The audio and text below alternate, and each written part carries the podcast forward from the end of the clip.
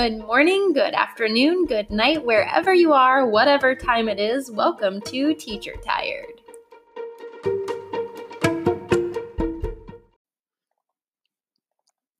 Over on my Instagram, you guys asked 1,000,000 questions. Okay, it's not 1,000,000. Sometimes it's overwhelming, though, I'm not going to lie. But I picked a couple of questions that I felt was common, or I felt multiple people were asking, and I thought, okay, it's time to answer these questions. One of those questions was, what do you do about your lowest group in your class? What do you do about your low kids? How do you handle them? What do you do? Like, you feel like you're at such a loss. Some teachers handle them extremely well, and others, well, just get frustrated, or maybe they just kind of push them aside and think, I don't know what else to do. So here's what I do. First and foremost, the very first thing that I do is make it fun. Okay? You know what? Let me go back. No, the first thing that I do with my low kids is I don't consider them my low kids. I look at them as just as much success as my high kids. They can make it just as far. They just need that extra oomph, that extra help, that extra support from me, from you, from whomever their teacher is or whomever their support system is, home life, everything. Okay, so that's the first thing I do is I don't look at them in that aspect. What I think is, you know what? They can make it just as far. They just need that extra oomph. What is that extra oomph going to look like today or this week or this month, right? So that's the first thing I do. Next thing I do is I make it fun, okay? My first and foremost biggest concern with all of my students is that they are having fun, especially at this young age, okay? I want them to show up and love being there. I want them to love to learn. I want them to love to play the games and do the activities and participate and have that engagement, right? So once they're having fun, this directly correlates to their engagement. We all know the more fun the students are having, the more engagement they're putting out into whatever it is we're doing, the more they're going to learn, okay? That is a system that has been proven time and time and again. Now, if you think about it, think about your life, okay? Think about the things that you like to enjoy. Let's say you love kayaking, okay? You love going out on the water. You love kayaking. It's really fun to you. You're probably more likely to learn a new kayaking tactic or stroke or whatever it is you do in a kayak or a new skill or something about a new kayak because it's something you enjoy, right? You're going to sit back and learn and grasp that information because it is something you enjoy. The kids are the same way. The more they're having fun, the more engaged they are, the more likely they are to learn a task. So with my low kids, my biggest concern is that they're having fun, okay? Something I do in my class is I take a look at all of my students. I set monthly goals for them, and I consider what is it right now in this month that that student needs to be working on, okay? All the way from my high kid, every single student, every single one of my class I do this with, okay? I keep a running document of everything I want them to be working on. So let's say student one, what I want them to be working on is their letter sounds, okay? So I take that goal and I write it down and I say, I want them to be working on their letter sounds. Then I take that goal and I turn it into games or activities or whole group instruction. I take that goal of that student and I turn it into something, okay? So let's say that student is working on their letter sounds. I turn into a dice game. And then in my small group instruction, what we'll do is we'll play that dice game, okay? That helps tremendously. If there's one thing I can suggest, it's that you have a running document of your students, and in that running document, you include a goal that you would like that student to work out. Now, don't get crazy, you know, especially in kindergarten. In my world, there's lots of goals you could write down.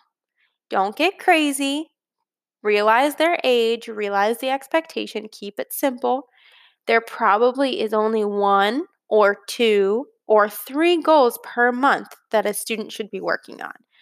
Because I'm not talking about the goals that they should already be participating in class, I'm talking about aside goals, right? Like my lowest students, for example, let's talk kindergarten, okay? Because this is the basic and most easiest way for you to understand it. We learn our letter sounds, we learn sight words, we learn how to spell CVC words, which are consonant, vowel, consonant words, okay? So let's look at those three things. My students cannot learn how to spell CVC words until they know their letter sounds. They have a really hard time understanding sight words until they know their letter sounds, okay? So my number one goal is probably going to be letter sounds before it turns into CVC words or before it turns into sight words, okay? So be cautious. Don't sit there and write a bunch of goals for your students. Think about one thing that you want them to master that month. Okay. Now, again, that's on top of all the other assessments you're taking for those kids. So be cautious. Okay. So for me, let's say my lowest kid is working on, or my lowest group is working on letter sounds. I create the games. I make it fun. I do all of the activities, and I do that in my small groups with them. Okay. And sometimes I'll send it home. Sometimes I'll send those activities home, or I will email my parents my board games that I make from TPT, you know, those $12 board games that you buy for sight words. I will make them and email them to my parents so that they can print them out and do them at home. Okay, that's important. Keeping the parent involved in that goal is important. That's not to say that they're doing it at home, but hey, this is what we're doing in class, right? You're giving them that communication. So this just helps my low ones so much. They love the games. They love the activities. We have so much fun with it. We play Uno with our sight words. We play Connect Four. We play Hide and Seek. We play Bingo. We play Tic-Tac-Toe with it. I have a fun dice game where it's like a partner game. There's a dice with all these sight words on it, and they roll it, and their partner has to read the sight word, and if they get it right, they do 5 jumping jacks, and if they get it wrong, they do 2 push-ups. Like something so crazy and just so fun. They love it. So number one thing I do with my lowest kids is make it fun. Find a goal you want them to work on and work on one goal at a time. Keep it simple, but keep it fun. Okay.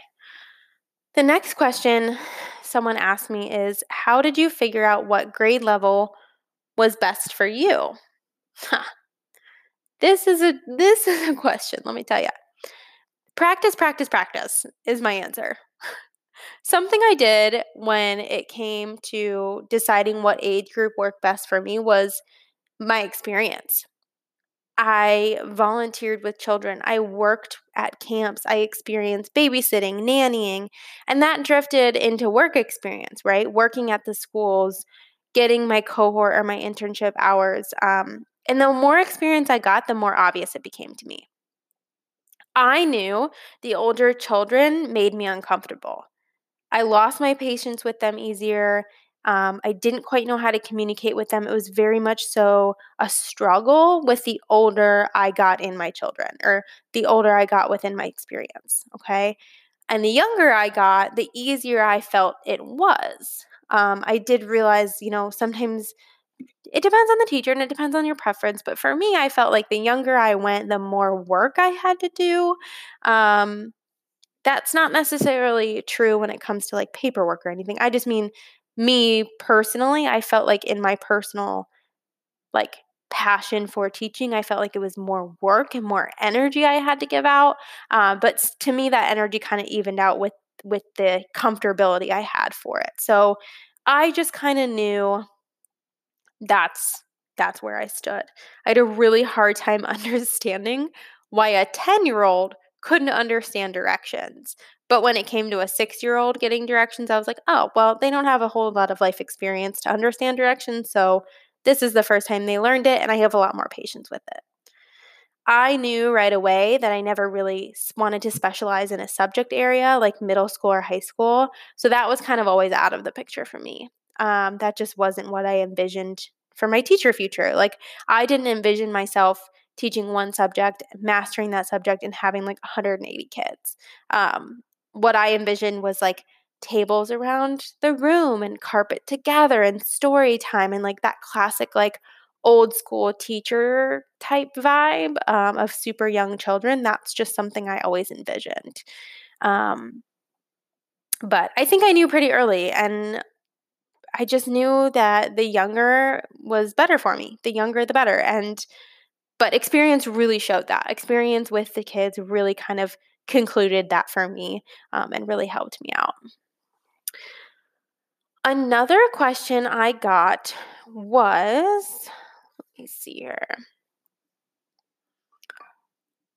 another question I got is, do you feel like your age or being young had anything to do with your profession of choice? Actually, I feel like it did the opposite. My generation looks at teaching as a overworked and underpaid career, if you know what I mean. So a lot of people would say something like, why do it?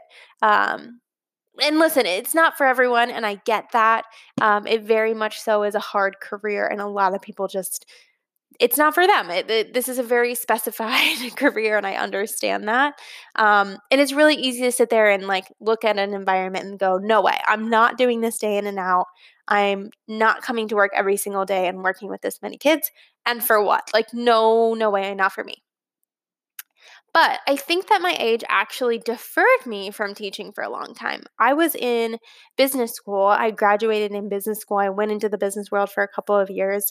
And it didn't work out for me. It was something I didn't enjoy and didn't want. And I knew deep down I wanted to be a teacher. So I feel like my age actually deferred me from being a teacher for so long. And then I realized it was something I really wanted to do. So it was kind of flipped for me.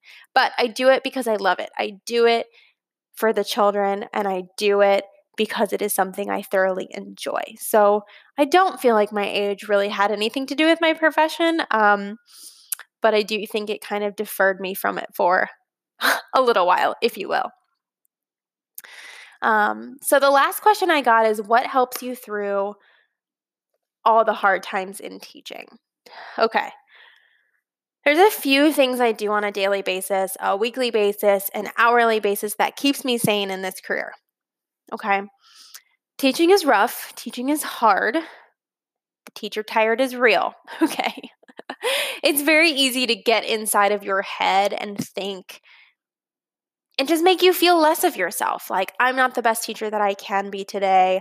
I failed at doing X, Y, and Z. And it's really easy just to get inside your head. So you have to have ways of combating that, of getting out of that. And you have to have tools to just like whip out of your toolbox quickly in order to combat those feelings. So some things that I do to keep my sanity, one huge major thing, and I know I've talked about this before, is my morning routine, okay? I have a morning routine of something I do every single day before my kids show up. My kids show up at 7:40 in the morning. I am there at 7:20, making sure I have 20 minutes of this morning routine. And it doesn't take me that long, but sometimes it does if I'm really tired and coffee hasn't kicked in. So the first thing I do, number one, is journal. I whip out my journal, more specifically the Start Today journal by Rachel Hollis, if anyone's interested in specifications. I journal my gratitude. What am I thankful for right now? Okay. Then I also journal my why. Why am I here? Okay. Sometimes it's the answer to that is because I have to, because I'm really tired. And other times the why is for those kids. The why is the difference that I am making day in and day out in that job. Okay, two things. First, I journal my gratitude. Second thing I journal is my why. Okay, the next thing I do is read teacher success stories. Okay, I have this book. It's called Today I Make a Difference. And let me look at who the author is. Let me see here. I'm coming over to grab it. Oh, as I dump my water.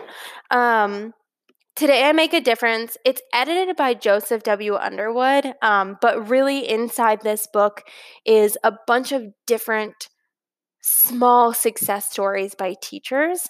And it's tiny. I mean, it's like 2 to 3 pages each individual story. So it's not that intense of a read, if you will. So it's really easy just to fly through really fast before the kids come in. So number one, I journal. Number two, I read teacher success stories. What this does for me is sets my brain up in the right direction. I'm saying my gratitude. I'm saying something I'm thankful for. So right off the bat, I'm in a positive energy. The second thing I'm doing is saying my why. Why am I here right now? Why do I enjoy my job so much? What am I contributing today?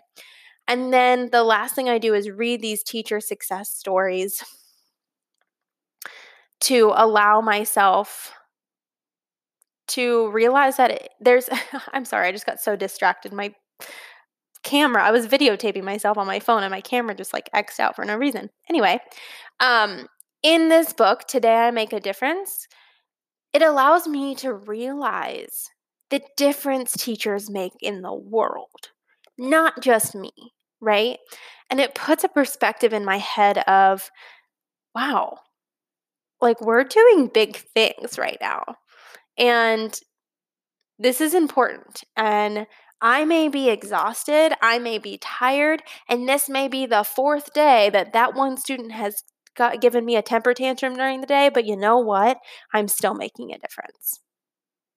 And I think that is why I am so obsessed and love my morning routine, because it just sets me up in such a positive direction. Okay, something else I do is I follow the rule of be present. I try to be present with my home life, my personal life, my relationships, my friendships. I do my very best to not take home work. I do not like taking work home. I am not a take my packets of grading papers and doing them at home. That's not my lifestyle. That's not what I want to do. I believe in order to keep my sanity, I work really hard on keeping those things separate. Okay. Yes, there are times I have to take work home on the occasion. I'm not saying it's going to be like that 100% of the time, but I try really hard to keep it at least 95%. Work stuff at work, home stuff at home. So when I'm at work, I'm present at work. When I'm at home, I'm present at home. That's it. Yes, there are times I talk about work at home. I love my job. I do a podcast about my job. I use my Instagram about my job. Yes, there are times I talk about my job, but I try to keep the mood light, right?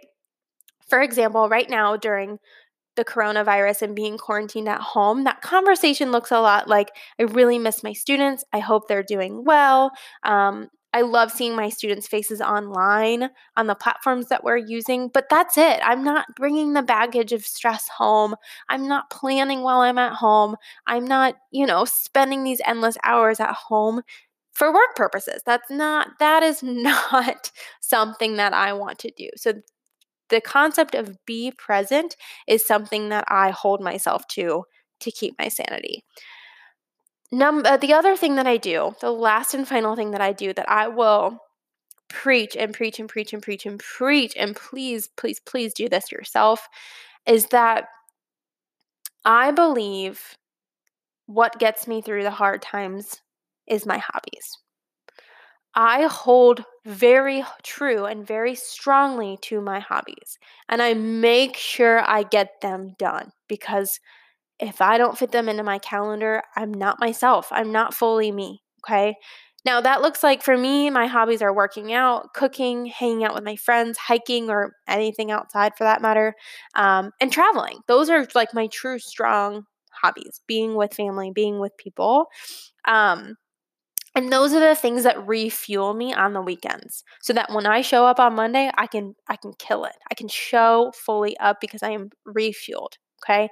Those are also the things that refuel me during the summer. Those are the things I spend my time on during my break, so that I can come back fully refueled. Guys, you are a running vehicle. You have to refuel yourself. Find the things that refuel yourself, the hobbies you enjoy, so that you can come back running. You can come back fully running the show and being the bomb teacher that you are. Okay? So that concludes my Q&A. That is kind of the questions that came together that I felt a lot of people were asking and needed kind of addressed on. Those were just some fun questions that I had some fun answers to. So I hope you enjoyed this Teacher Tired podcast. Hey, will you do me a favor? Will you screenshot this episode and share it to your Instagram story and then tag me at Jo Tregartha? This has been helping so many people. And guys, it's not because of me. It's because of you. The fact that you guys are screenshotting and sharing this information is making it spread, and we are helping teachers out there. The reason I started this podcast is because I felt like there was no one out there talking about this stuff, no one out there telling us how hard it was, and so we were just going into this career with all of this tactical professional advice from YouTube and all this professional advice from podcasts, and no one out there was telling us how dang hard this career can be. That's why I started this podcast, and I want other people to realize they're not alone either. The feeling that you get listening to my podcast, I want for everyone, every teacher out there. So please, can you do me a favor? Screenshot this episode, tag me so I can spread out the word and get your name out there too. But tag me at Jo Tregartha on Instagram. Share this episode or your favorite episode. You know, I don't care. Whichever Teacher Tired episode that you like. But really do help me. It is a passion of mine to help teachers out there. And the more you spread it, the more I am helping. And, I don't ask for much, but that is the one thing I will ask you to do is help me spread the word. So I love you all very much. Thank you for supporting me and constantly listening and asking me these questions over at Instagram. And I hope you enjoyed.